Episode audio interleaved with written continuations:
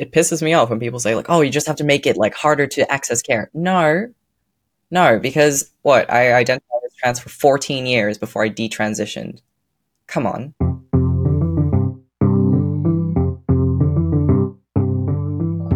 Hello, hello, and welcome back to A Bit Fruity. My name is Matt Bernstein, and I am so happy that you're here today. So let's just get right into it. Detransition is the process through which someone who previously identified as transgender works to reverse their transition through social, medical, and legal means. And detransition can happen for a whole bunch of different reasons, right? For some people, it's regret. For some people, it's social pressure to not be trans, you know, discrimination for being trans, that maybe they had medical complications. There's all sorts of reasons why this happens. But if you have heard about people who have detransitioned, it's probably because they've become the center of this culture war, right? Where conservative politicians have been weaponizing their stories over the last couple years to argue why essentially gender affirming care should be illegal for everyone because it didn't work out for these select people. Just a few weeks ago, PragerU, the massively influential and well funded right wing media website, they made this uh, documentary called Detrans, which has a million and a half views in the last three weeks on YouTube. A select few detransitioners, some of whom we'll talk about in this episode, are trotted out in front of governments all across the United States over and over and over and over and over again to testify about their stories of detransition to persuade these governments to pass bills that will ban gender affirming care for everybody. Some of these detransitioners are making careers out of it in right wing media, which I've talked about before on this podcast is shockingly easy to do. So, detransitioning has become a moral panic. And a moral panic, by definition, is a widespread feeling of fear, often an irrational one, that some evil person or thing threatens the values, interests, or well being of a community or society.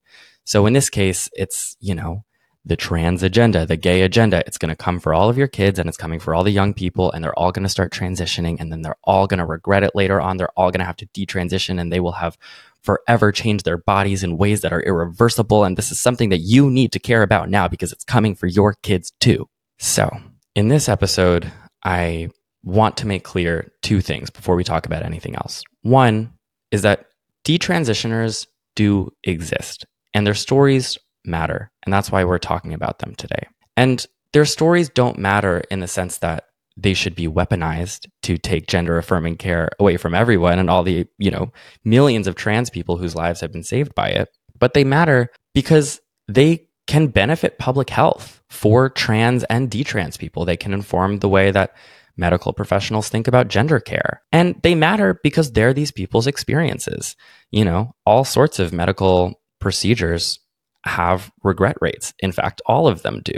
And talking about regret is important. So their stories matter, and we're going to talk about them. The second thing I want to make clear is that detransitioning is rare. And so I want to get into just some statistics really quick. In an Associated Press review of 27 different studies surveying 8,000 teens and adults who had gender affirming surgeries, 1% regretted them. Now, like I just said, every medical procedure has a regret rate. And so I'm going to run through a few. Tattoos, which I don't know if you consider that a medical procedure, but it's something minors can do with parents' permission. Tattoos have a 12% regret rate. Knee replacements have a 20% regret rate. 21% of people regret their corrective spinal surgery. 14% of people regret their surgeries across all categories. That's like the flat regret rate for all surgeries. And then, you know, not a medical thing, but 52% of people regret taking out their student loans, which they take out, mind you, as minors. This is all to say, I just think this idea that we should ban or severely restrict gender affirming care because of 1% of people who seek it out regret it, it's just a flimsy argument. Do we ban everything that anyone has ever regretted having? Still, detrans stories are important, not to fuel hysteria around banning trans healthcare for everyone, but you know, Trans people and people who have detransitioned share a lot of similar struggles. I was reading the study in the National Library of Medicine about how a lot of detrans people struggle to share their experiences. They feel stigmatized and they struggle to have their physical and mental health care needs met because of the stigma and shame they feel for having detransitioned. all of these feelings, as this study noted, are really similar to the ones that people who are actively transitioning face. They wrote, quote, ongoing debates and the politicization of gender care have resulted in the depiction of trans and detrans people as completely distinct groups with divergent needs and experiences, and who are doomed to conflict. However, we believe that trans and detrans people are more similar than different, and that detransition research holds value for advancing the healthcare of all those who transition, and for responsibly moving gender care research and practice forward. And so, yeah, conservative politicians would like you to think that every person who has ever detransitioned immediately turns into some anti trans activist. And that's just not the case. And that's really why I wanted to make today's episode. So today we are joined by Lucy, who I actually found on Twitter. She had posted a mirror selfie wearing a black dress with the caption, As a detrans woman, the last thing I want to be seen as is a victim. I live by my choices, and I see that just because detransition was the right path for me doesn't mean it is for everyone. Fuck transphobia. Lucy, welcome to A Bit Fruity. Thank you, Matt. I'm really, really happy to be on here. So, we are going to discuss a lot today, but I want to start for myself and for the listener. Like, I want to hear about you, about your journey, about your transition, about your detransition, how old you were. Like, just tell me about yourself, and I'll ask questions as I see fit. It all started when I was 11 years old, and I found out that being trans was a thing. I learned that there were people out there who would were born as one gender and then decided that they wanted to transition to another and i had an instant recognition of like oh that's me because i had such an alienation to my body at the time mm. For context i was born in australia and i moved to the netherlands when i was 8 and i had a lot of struggles with like social connection as well so i was like just not feeling like i fit in anywhere and this was something that i was just like oh okay. I finally understand why i feel so much malaise like what like what's wrong with me. Yeah. Was that through the internet that you discovered trans topics? No, actually, this was um, in um, sex ed when I was mm. uh, 11 in primary school. Um, I had a very progressive teacher who was like, "Oh yeah, like you know, there's people out there who uh, who transition. Like this is a thing that exists." And I was like, "Oh my god, that's me." I rem- I have such vivid memories of that. Like I remember I was where I was sitting in the classroom. Did you grow up like quote unquote feeling like a boy, or was it kind of just like a more profound mismatch with your body or something else? I guess like com- I have like a lot of sisters. I have four sisters. Um, and comparatively, like I was a little bit more tomboyish and I just kind of thought like, and you know, I like wanted to shop at the boy section. And the interesting thing is, is that my parents also have memories of me saying like, I'm a boy. So like, like even before that, as young as even three, like mm. when, the, when I was talking, I was like, yeah, I'm a boy. Mm. So this was not something that was just completely new. I was like, oh yeah, I, I, maybe I am one. So I learned about it at 11 and I came out to my dad at 12. Um, and the first thing he asked me was, why do you feel that way? And I had researched and I had come to describe what I was feeling as dysphoria. Like I felt this intense mismatch with how my body was and how I felt that it should be. So shortly after that, I went to a my my GP, and we uh, discussed um, putting me on the track to transition. My mom was not like super on board with it. You were twelve at this point. I was twelve. I was really young, but I was yeah. also like a very um, mature child. That's what I was told, at least. So yeah. I was like, oh yeah, well, makes sense. I have been doing a lot of introspection, and I've come to this conclusion. So makes sense. So I was put on a waiting list. So because I live in the Netherlands, my parents were like, okay, we're going to follow like the Dutch protocol, which is basically being assessed by multiple doctors in order to get hormones or anything. Right. To start like any form of medical transition, you have to go through like a lot of hoops and barriers. From the ages of like 12 to 15, 16, I was on a waiting list. I was constantly in therapy. I was always talking to a psychologist, I think like weekly, a lot of psych appointments uh, for a young teen. And then um, when I was 16, around that time, I was allowed to start my diagnostic process. And in that time, I was assessed by three different psychologists who each individually came to the conclusion that I had gender dysphoria.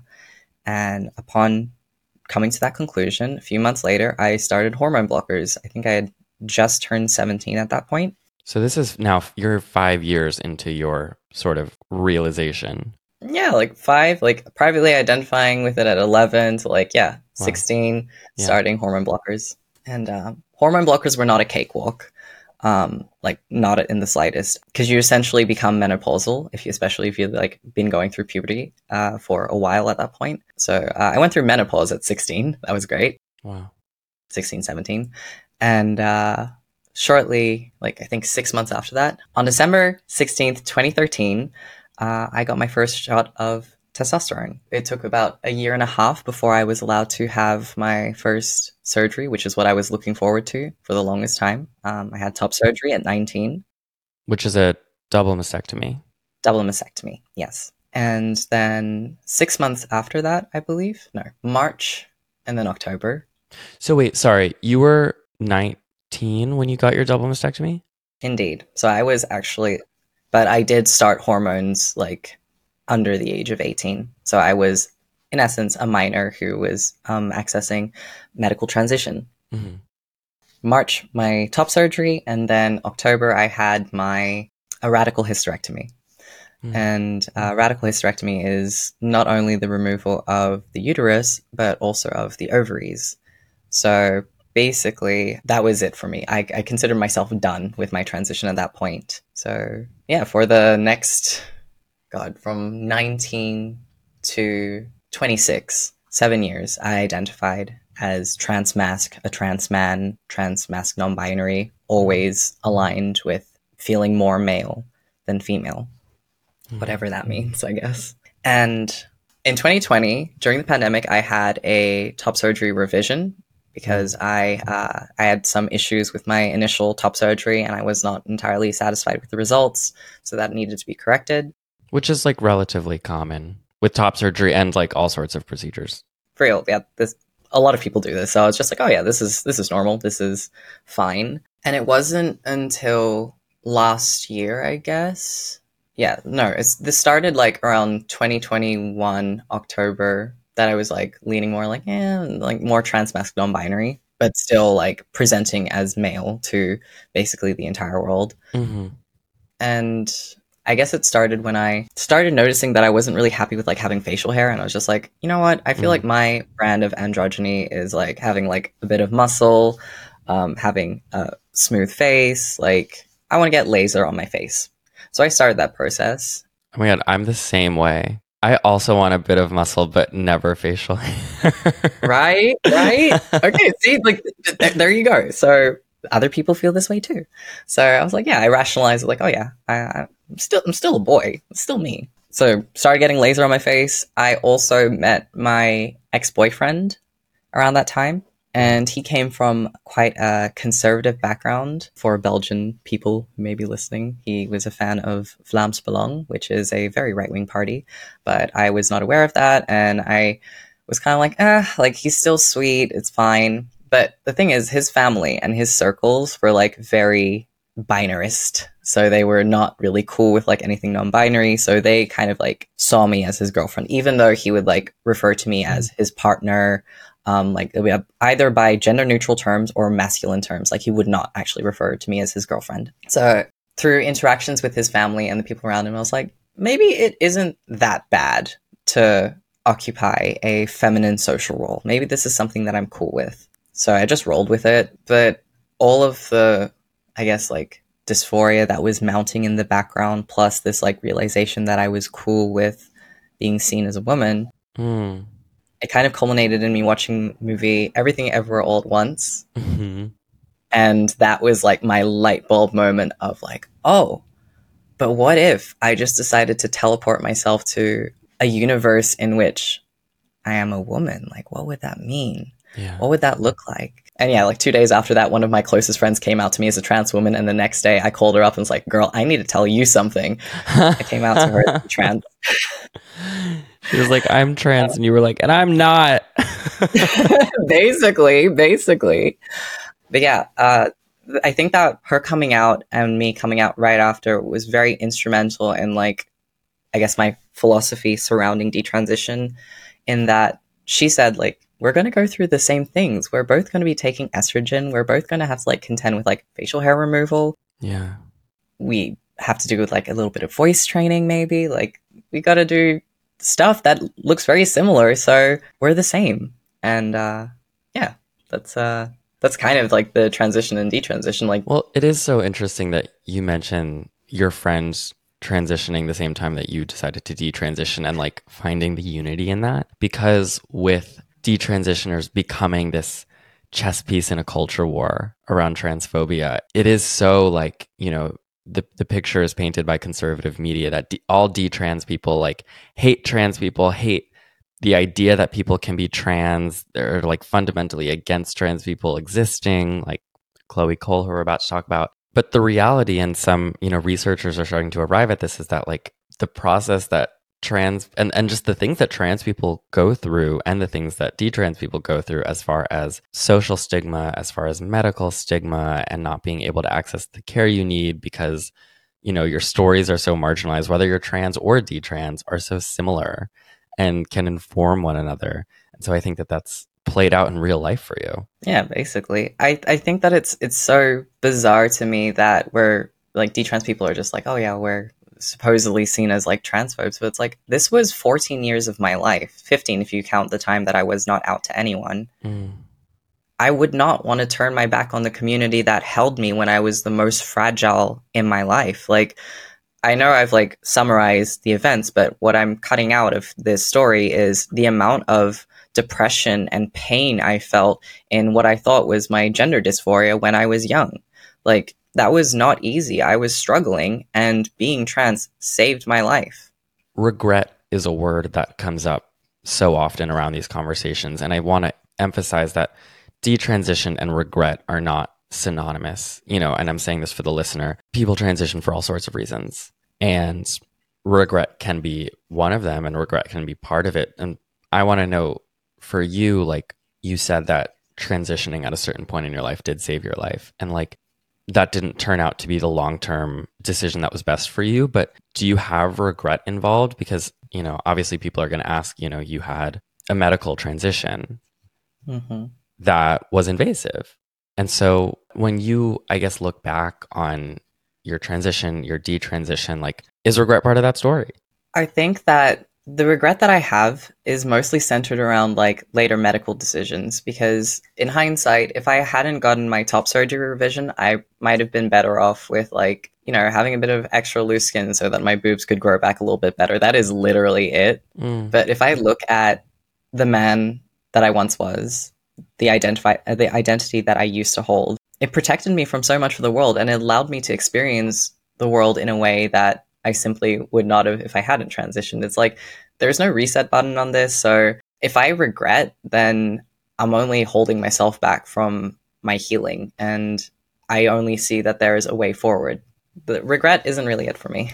Yeah. So would you say that you like what how do you identify now? I mean, do you identify as a cis woman? Do you identify as a detransitioner? Like what language do you use, if any, to to describe you know your experience? Well, first and foremost, I use uh, she, they, and he pronouns. Might as well get that out of the way.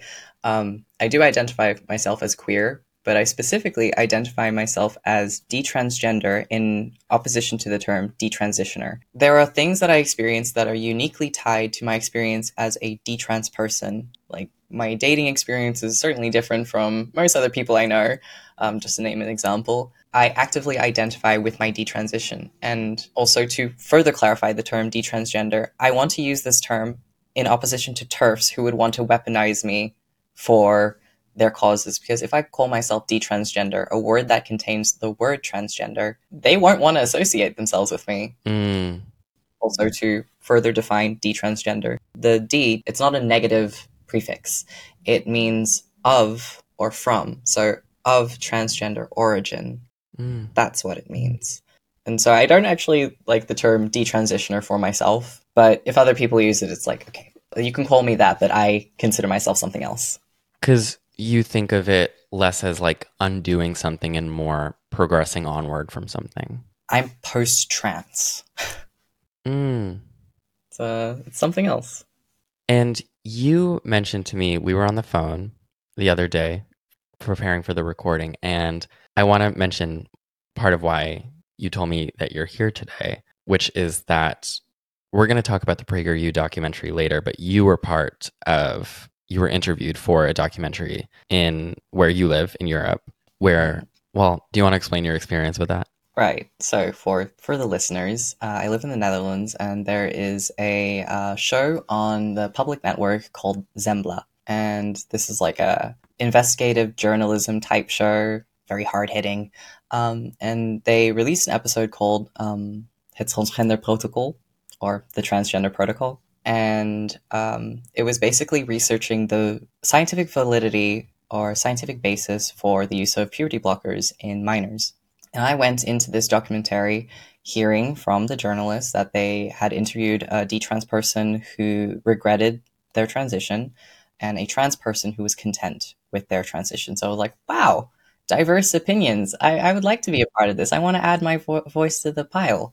Um, but when it was released, I felt as though that all the happiness from my story had been edited out and they really want to focus on framing me as someone who had undergone permanent changes that I was not happy with. And it's really funny to me because they also explicitly say in the documentary, like, she has to take um, female hormones for the rest of her life.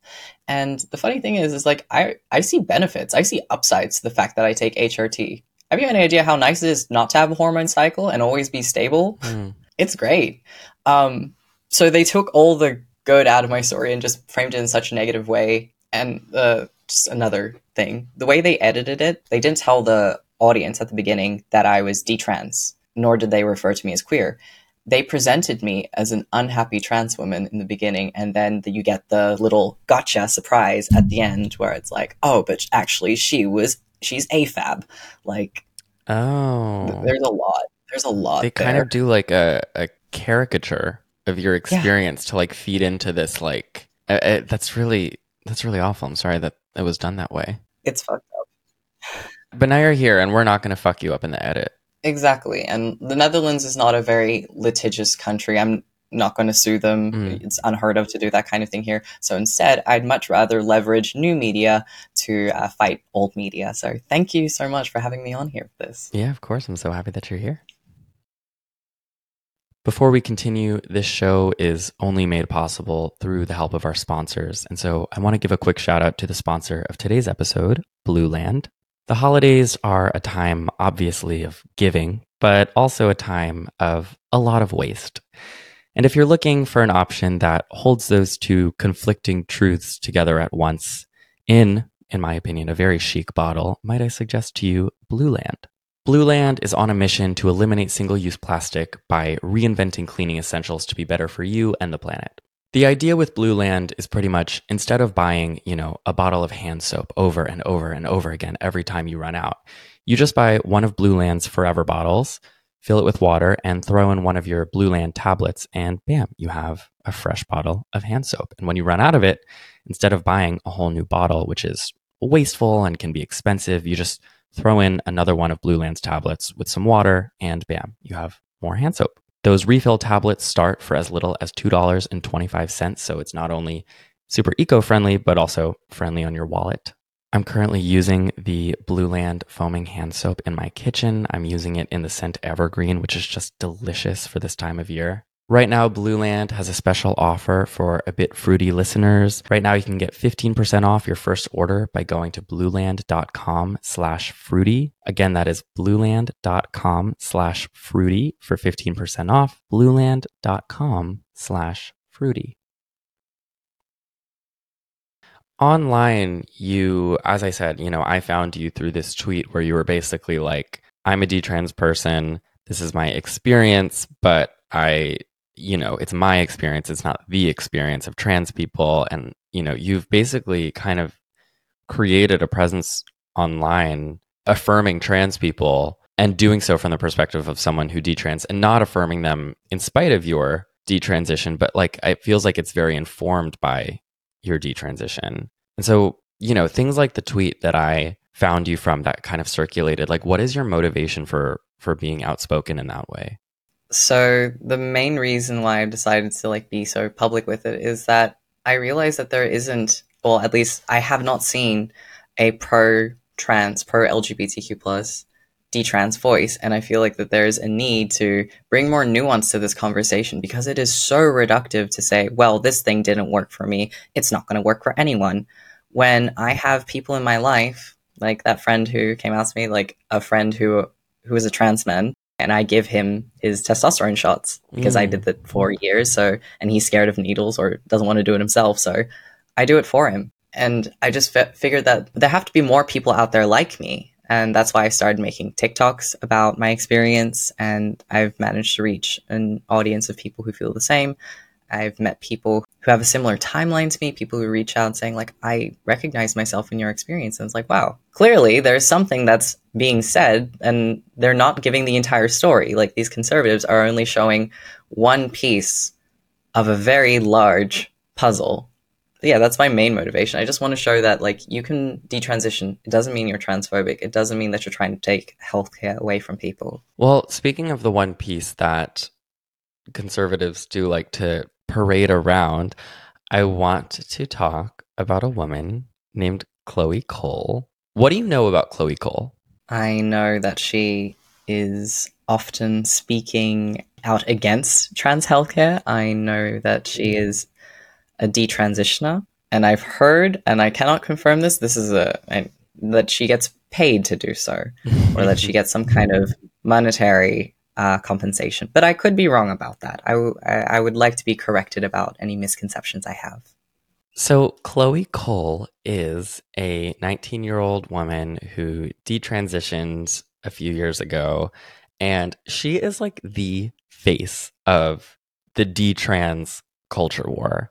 You know, she is paraded around Fox News and around the country. She gets flown left and right to testify in front of like different governmental bodies, state governments, federal governments across the United States to testify in favor of bills that seek to limit trans health care. And basically, she just repeats her experience and her trauma of detransitioning in front of all of these different people, in front of the internet, in front of everyone, and finishes everything with, like, you know, let my story be a warning. I want to talk about her now because I feel like on paper, your stories are not very different. Mm-hmm. But you have arrived at very different ideological places. So Chloe Cole began transitioning when she was 12, and this is like a legitimately horrible thing that happened. She was sexually assaulted when she was in eighth grade and afterwards began binding her breasts. She was prescribed hormones when she was 13 and she took them for two years before getting a double mastectomy with her parents' permission at 15. And then when she was 17, a few years later, she realized that she might want to breastfeed and that she was running the risk of not being able to. And so at 17, she began detransitioning. And she's kind of parlayed this. Uh, obviously, first of all, that's a really, really, really, really tight timeline of her story, which I'm sure has, you know, all sorts of detail and nuance to it that, you know, we don't have time for today. But Case in point, she transitioned, she detransitioned, and she now kind of parlays that experience into what is ultimately becoming a career in politics, um, a career in right wing politics at that. So I want to show you, Lucy, a video, uh, a little clip from Chloe Cole. She this was published by the Daily Caller, which is Ben Shapiro's news outlet, and she was testifying before a governmental body again, like in favor of one of these bills that's trying to limit trans healthcare. And so, mm-hmm. for most of her testimony, she is describing her detransition and how harrowing it was. And then at the end, she says, Today, I should be at home with my family celebrating my 19th birthday. And instead, I'm making a desperate plea to my elected, re- my elected representatives. Learn the lessons from other medical scandals like the opioid crisis. To recognize that doctors are human too, and sometimes they are wrong. My childhood was ruined along with thousands of detransitioners that I know through our networks. This needs to stop. You alone can stop it. Enough children have already been victimized by this barbaric pseudoscience. Please let me be your final warning. So, what is your reaction to that? I don't think that a warning is what it should be. I think that this is information and an experience that should be taken on board to benefit gender care, to improve gender care, to allow us to develop a better understanding of like why some people might detransition over people who don't, people who identify as trans and are trans. Because I don't want to like, not that I'm trying to make it about myself. Make it about yourself. That's why you're here. Sure. Okay. Fine. Right. So one thing that stopped me from realizing that I needed to detransition was the fact that I, to my knowledge at least, had never been sexually assaulted over the course of my life. That was not something in my history, but I read many times online, like, oh yeah, a lot of people who detransition are survivors of sexual abuse. And because that was not a thing for me, it's just like it never even occurred to me that I might need to detransition. And from what I hear in what she's saying here is that she's still in a lot of pain and she's trying to save people from her perspective. And that's a very, I, I can see that that's a noble thing to want to do, to save other people. However, it's not conducive to overall public health because there are people who desperately need to transition because it is life saving to them. It was life saving to me. If I had not access trans healthcare, I probably wouldn't be here today. Like that's, Mm. It's real. Like, when I watched that the first time, I made a note and I, you know, she was, she said, enough children have already been victimized by this barbaric pseudoscience, which, okay, first of all, this is not pseudoscience. Every major medical organization in the United States and globally supports the idea that trans healthcare is life saving for the vast majority of people who seek it out. The vast majority of people don't detransition, and this is life saving. And so I just wrote how many kids have been victimized by being denied healthcare. you hit the nail on the head there. The the other thing is she compares the trans healthcare to the opioid crisis. She is very rhetorically skilled. I will say that and she is preparing herself for a very lucrative career on the conservative talk show circuit. I have thoughts about that. Tell me. So, my main issue when I see other detrans people speaking out on the right wing is that, honey, they don't see you as human. Hmm. They don't. They dehumanize you. That's why they want you to call yourself broken and mutilated and destroyed Hmm. and ruined. The whole thing is like you are there to be paraded around as a not try. I don't refer to myself like this. I don't see anyone this way. This is just like me parroting their rhetoric. Mhm. They want to see you as a freak show. They want to see you so that they can be like, look, this is what like she's ruined. Because like I get transphobia thrown at me by right wingers who would be like, what are you, male or female? And it's like, well, traditionally you would see me on your side because you see me as validating your point of view, right? You trying to be insultive and like rude to me is not really winning you any favors with me liking you more. They don't see you as your their own. They don't see you as their own. They just want to up, hold you up as like an example of look what happens when it goes wrong.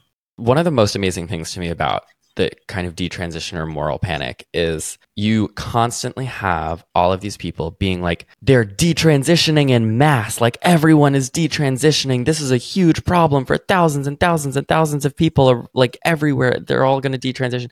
And it's like if everyone is detransitioning why do you only ever have chloe cole? It's only ever this one girl. There's maybe like if you count all of the people who have made more than one media appearance, there's like maybe 10. But every time they talk about how this is like the biggest problem that's going to be hitting the airwaves and then it's just like Chloe Cole again. And I'm like Chloe Cole's story matters. Lucy, your story matters. All of the detrans stories matter. But if there are so goddamn many of them, why are we only ever hearing from Chloe Cole? Like why do we need to fly, to fly Chloe Cole into all of the 50 states to testify for detransitioner bills, shouldn't there be detransitioners in those states who are willing to speak out? It's just Chloe Cole. Yeah. I, I, I, yeah, no, but like, there's nothing I can really say to that. There's- They are showing the same people over and over again, but I would hope that the reason for that is that other detrans people recognize that it's not conducive to your own personal healing after, you know, processing whatever it is that was the original reason that you transitioned, whatever that may be, that it's better to do that in a private setting and not on a national stage for everyone to critique you, criticize you, to nitpick your appearance. Like I've heard some like people will say really nasty thing about detrans people. Yeah. Just and, and like just continue to open that wound that they're feeling of like, oh, the regret that they feel. It's it's not healthy. Yeah, and I, I I mean, if Chloe Cole wasn't using her story and her perspective to really honestly violently strip away rights from other people, like my heart would truly go out to her. My heart does go out to her because like I said, her story is harrowing. But my heart also goes out to her because I think to your point, she is being dehumanized by these people who are propping her up. They see her as I think this like fundamentally broken mistake of mm-hmm. of a human being. I don't think they see her as a human being. They don't. And and I think as soon as the microphones get cut off and the lights go down and everyone goes home, I don't think her story from the perspective of public health, from the perspective of humanity, you know, I don't think her story matters to them in any way other than advancing their own political goals. And I would, if I were in her shoes, I would struggle to sit with that. If they actually gave a shit about her, they would be like, honey, not here. Let's go mm. to a therapist and let's talk about this so that you can do it healthily. The fact that she's 19 also like strikes me as like something quite interesting because I remember when I was younger, like maybe not 19, but maybe more like 16 or so, I was very dogmatic about identity. I was very binarist in my thinking, and I really don't like the person that I was when I was that age. Do, okay, does anyone like who they are when they're 19? No, no. I think being 19 is the worst thing that can happen to anyone. Basically. so, but the fact that she's so young and having this like biners mindset. What I've noticed as well in like reactions to my own detrans identity from everyone who's like in that age bracket is that they're like, "Oh, you're cis." Like they're telling me they're forcing an identity on me, and she's like also like very binary in her thinking. So I think that part of her dogmatic kind of way of speaking about this has to do with her age. I feel like if you gave her like put her in a more you know caring environment for like eight years or so, maybe she would like kind of align a bit more with like yeah well people have different experiences and it didn't go that way for me and i think that is just a, uh, an aspect of like maturing as like a human being as an adult speaking of the 10 people that the right-wing media apparatus parades around there is another one who i would like to introduce to the conversation with a video joy if you had a one-on-one with a child who was struggling with gender dysphoria what would you say to them I would just say, just remain strong. Uh, find love within your heart.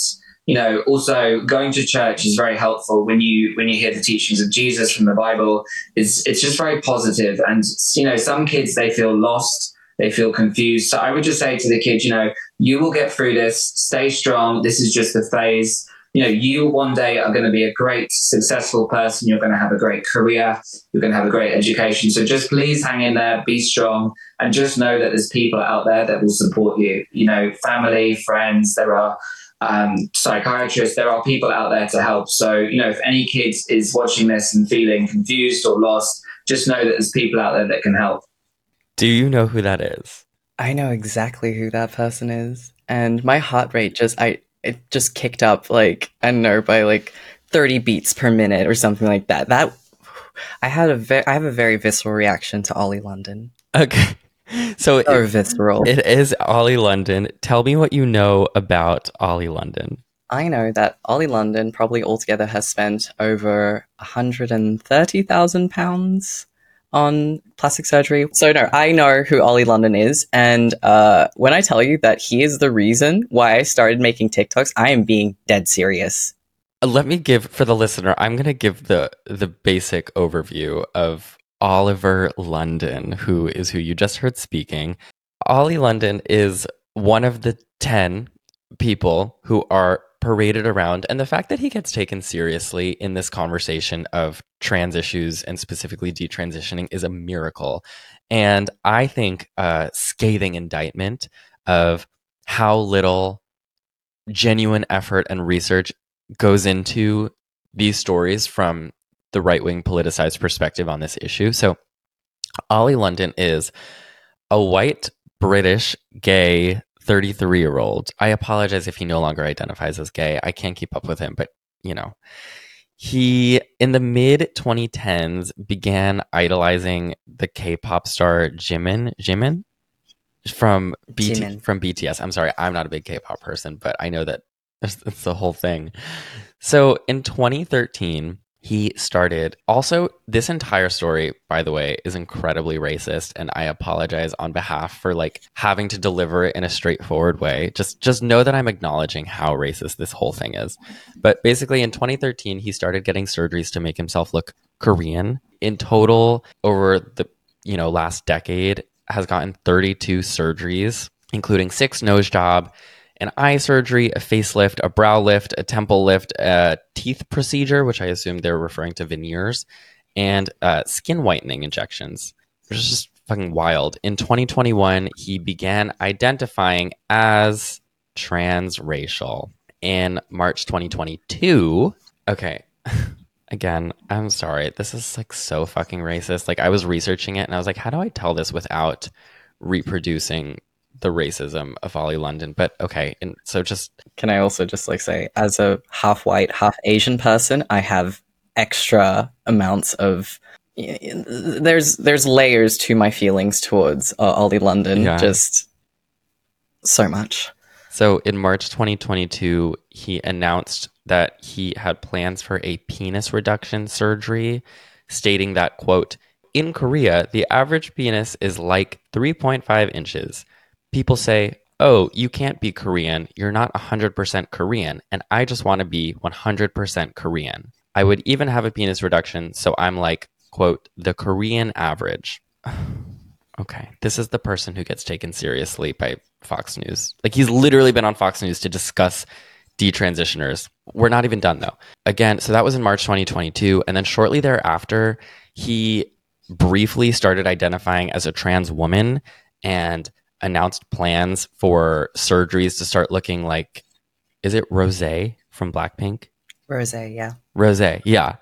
Um, who's another K-pop star, a female K-pop star. And then by October of the same year, so we're less than six months in of him going from transracial to transracial trans woman, he said that he was transitioning back to male. So now he's starting his detransition.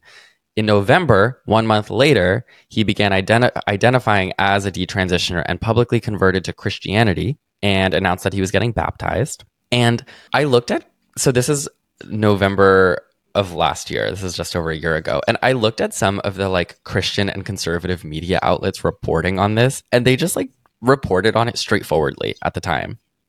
They were like, detransitioner Ollie London bravely converts to Christianity and announced baptism plans. And it's like, oh my God, guys, he identified as Korean and spent like hundreds of thousands of dollars on shirt. This is not someone that we should be taking seriously in the gender conversation. This is th- he's like a little bit Looney Tunes. A lo- he's a he's very Looney Tunes, and I don't know that this is the person we need to be turning into a mascot. But we're not done.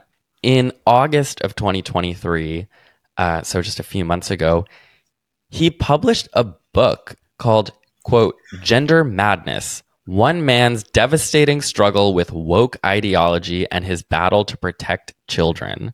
Which, like, first of all, fuck the publisher who decided to give that the go ahead because there are a lot of people responsible for putting a book out to market and letting someone who is so transparently not serious about any of this and is solely looking to make any decision that he needs to make along the way to make his experience the most profitable that it can be not doing a hint of research into that and just like being like, yeah, let's publish a book. He's a detransitioner. Let's publish a book called Gender Madness. Like, are you kidding me? So now he, yeah, he's a conservative talk show circuit guy, as I just showed you. He's self identifies as a detransitioner and kind of an expert on the detransition culture war. I find it interesting. We apparently decided to detransition around the same time. However, my my detransition was preceded by uh, nearly a decade and a half of transition. And as you said, he's completely unserious about it. And it made me so angry because, to my knowledge, there aren't any other European detrans people, detransitioners, whatever you want to call us,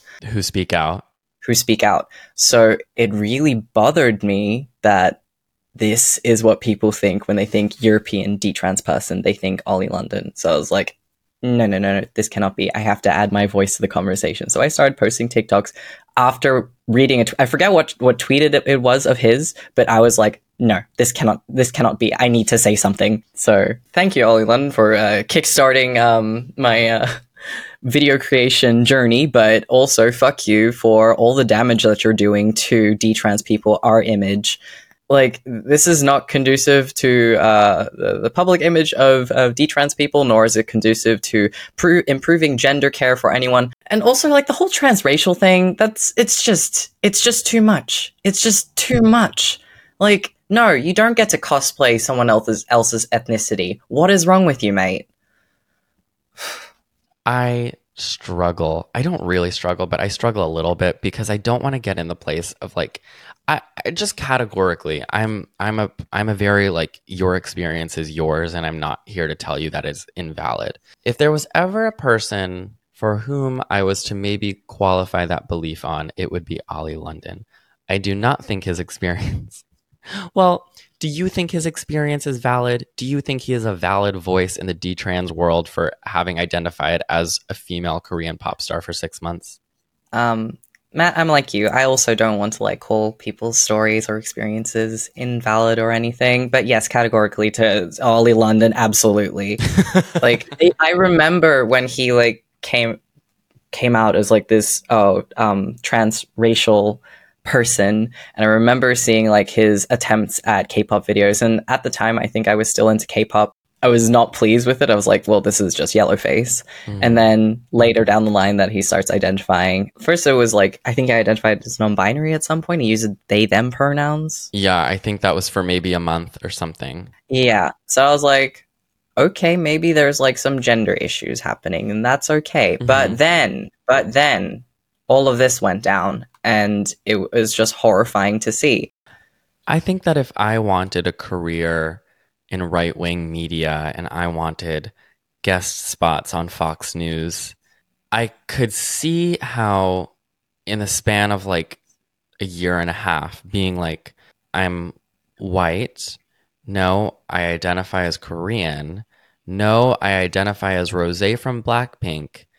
Now I I saw the light and now I identify as a Christian conservative who's baptized. I think like I said, it's such an indictment of the people who platform him on these shows to be like, this is a legitimate voice in this conversation. He is an expert. Why is anyone publishing his fucking book?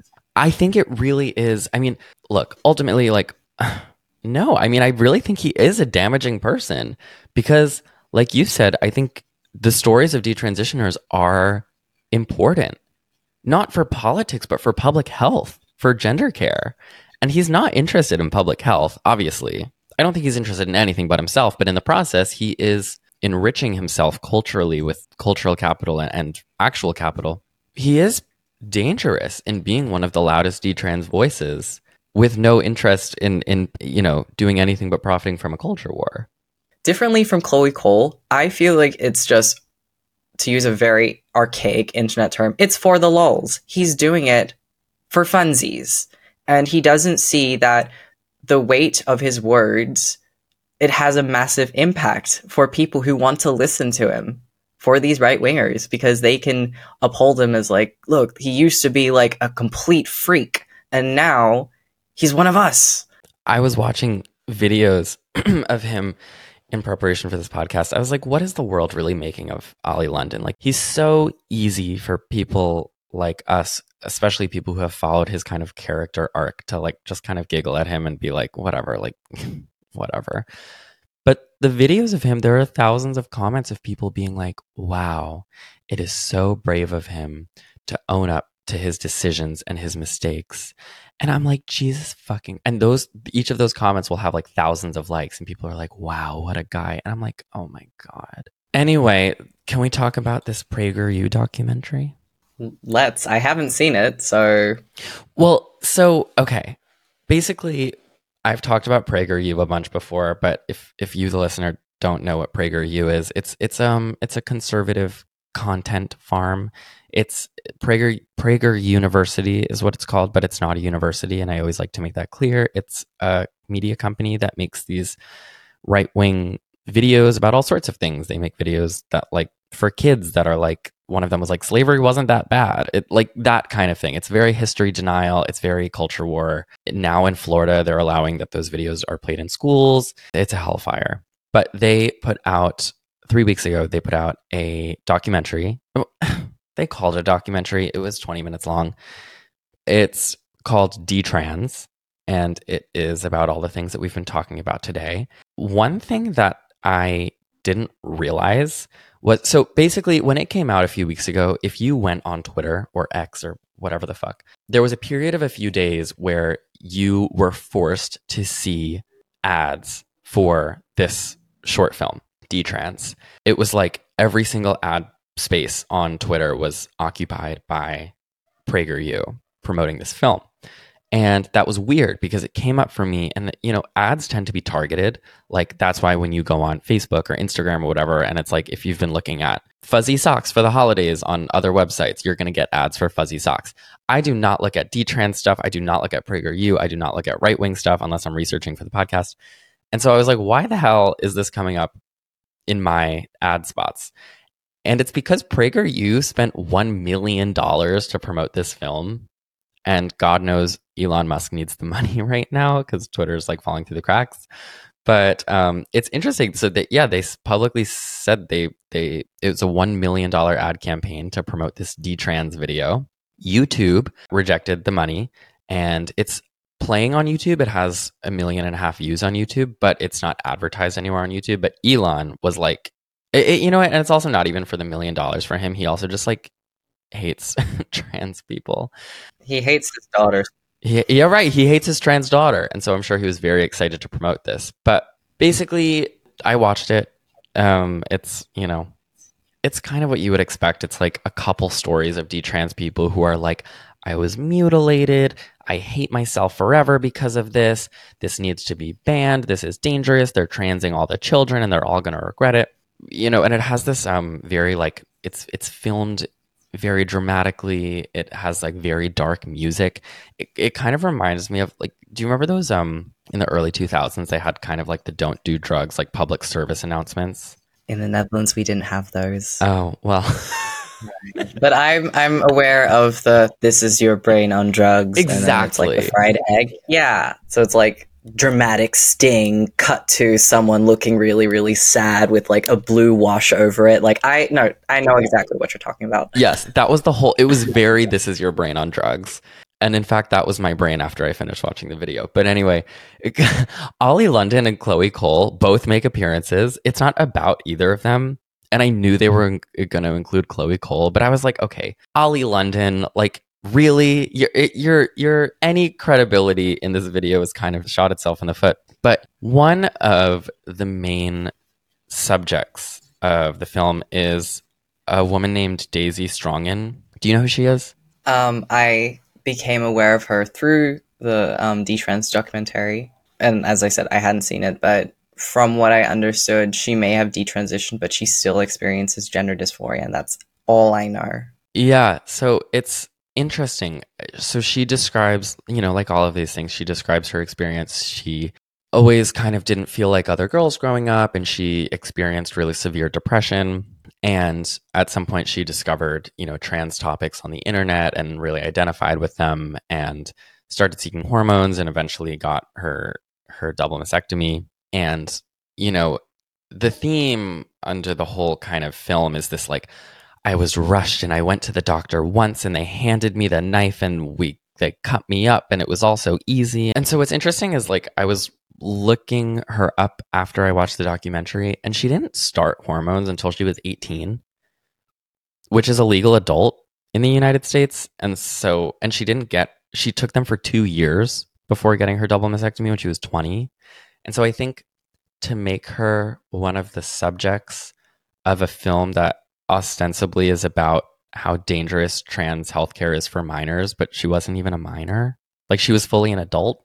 And so I don't know what I'm supposed to conclude from her story. Like she regrets something that she did as an adult. And so should we strip everyone of their rights anytime anyone regrets anything.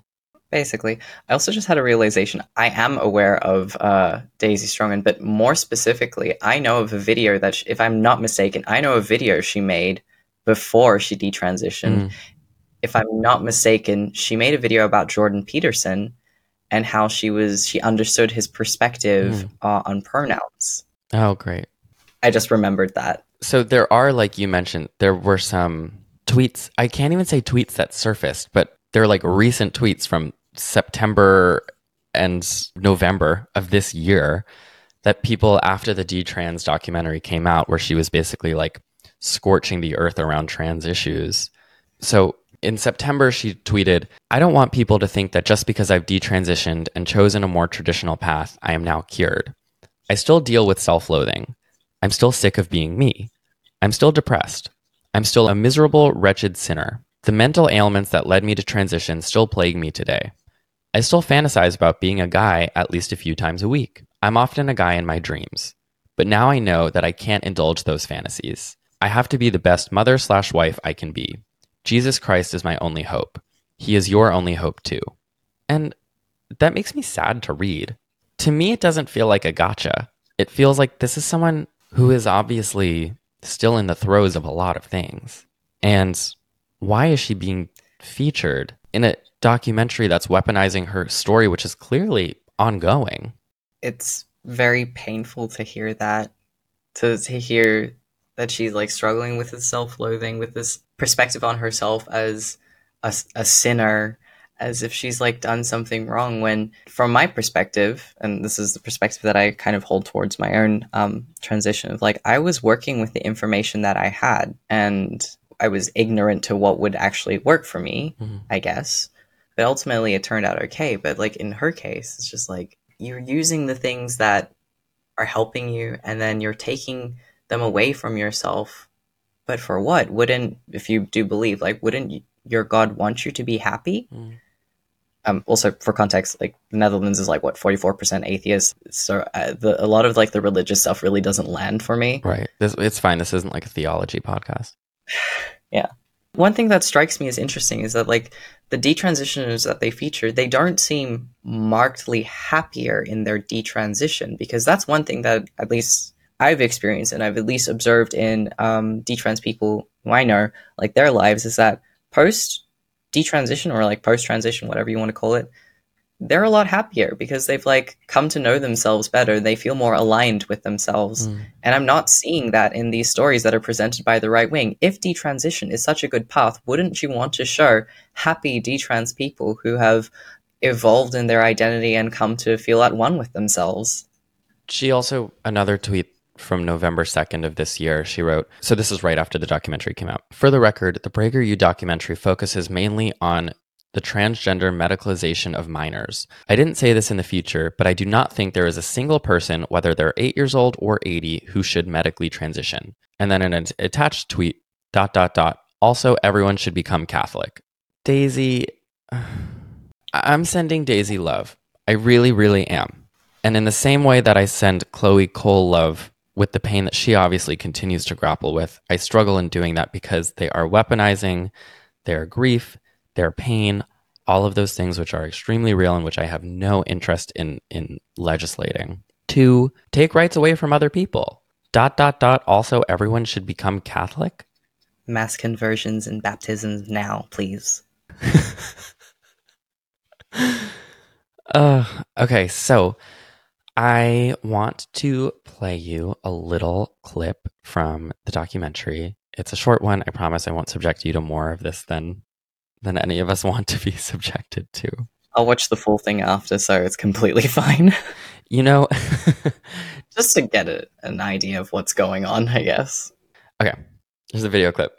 Part of the problem is that the current cohort of teenagers that are being transitioned under the affirmative protocol, which lacks guardrails, which takes kids at their word when they say I'm trans, which doesn't do proper mental health assessments. In fact, double mastectomies on teenage girls went up 13 fold between 2013 and 2020. Between 2016 and 2019 alone, these procedures went up by 500%. So that was Leor Sapir from the Manhattan Institute, which is a conservative think tank.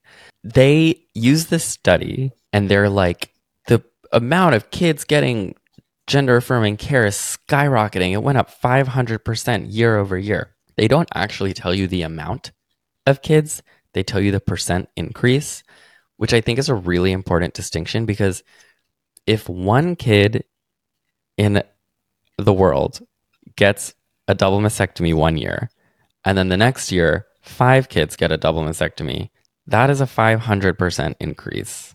And one of the telltale signs to me of a moral panic is floating around really kind of these like inflammatory, fear mongering numbers that inspire a fear that numbers that more accurately describe a situation don't. So, according uh, to an October 2022 report from Reuters, 282 adolescents from age 13 to 17 received a gender affirming mastectomy in 2021. 282 kids in the whole country of the United States. This is not a big number. And in the study that they were referencing, so they had, you know, the citation for the study they were talking about that talked about it increased 500%. I went to that study and I read that study. So that study uh, over the course of seven years from 2013 to 2020 followed 209 people who received double mastectomies for gender affirming reasons. And they were all checked in on after with, you know, a year after their procedure and then, you know, the years beyond that. How many of the 209 do you, Lucy, think regretted it or expressed regret? Um, what was the number again? 209? Yeah. Maybe like six or so? Two. Two. Wow. Two. I overestimated. Two. Two. And so, I'm like, even the study that you're using to stoke fear doesn't actually stoke fear. Two people. That is less than 1% of people express regret, and neither of them pursued any sort of reversal. Interesting. So, I don't know. It just, you probe any of this stuff, and it's just fear mongering. Okay, so when I say that I'm detrans, a lot of people assume that I just like literally walked into a doctor's office like on the internet because they don't know how like trans healthcare in the Netherlands works. They assume that it, it went so quickly for me, but like I went through a very rigorous like diagnostic period before I was even allowed to start any kind of hormonal care, let alone access any like surgeries and stuff. I had to do a psyche eval before I had surgery, every surgery that I did. And um it's it's interesting because like even when you put these barriers in place, you do not stop the appearance of detrans people. It is a statistical inevitability that if you have a system in place that allows people to transition, there will be people who detransition. It is just a numbers game. So yeah, no, it, it pisses me off when people say like, oh, you just have to make it like harder to access care. No, no, because what I identified as trans for 14 years before I detransitioned. Come on.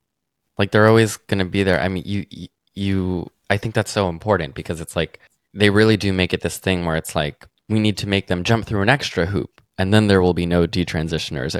But what it really is though, what is the only way to make sure there are zero detransitioners is to make sure that there are zero people who ever transition, which is ultimately what these people want. Oh yeah. Absolutely. It's it's not about a genuine love and care for people who detransition. It is because they want to, you know, indulge in their queer phobia and just take away rights from everybody because it's ultimately ultimately about control of female bodies because you don't hear them crying out or parading around um well besides Ollie London but does he really count? No.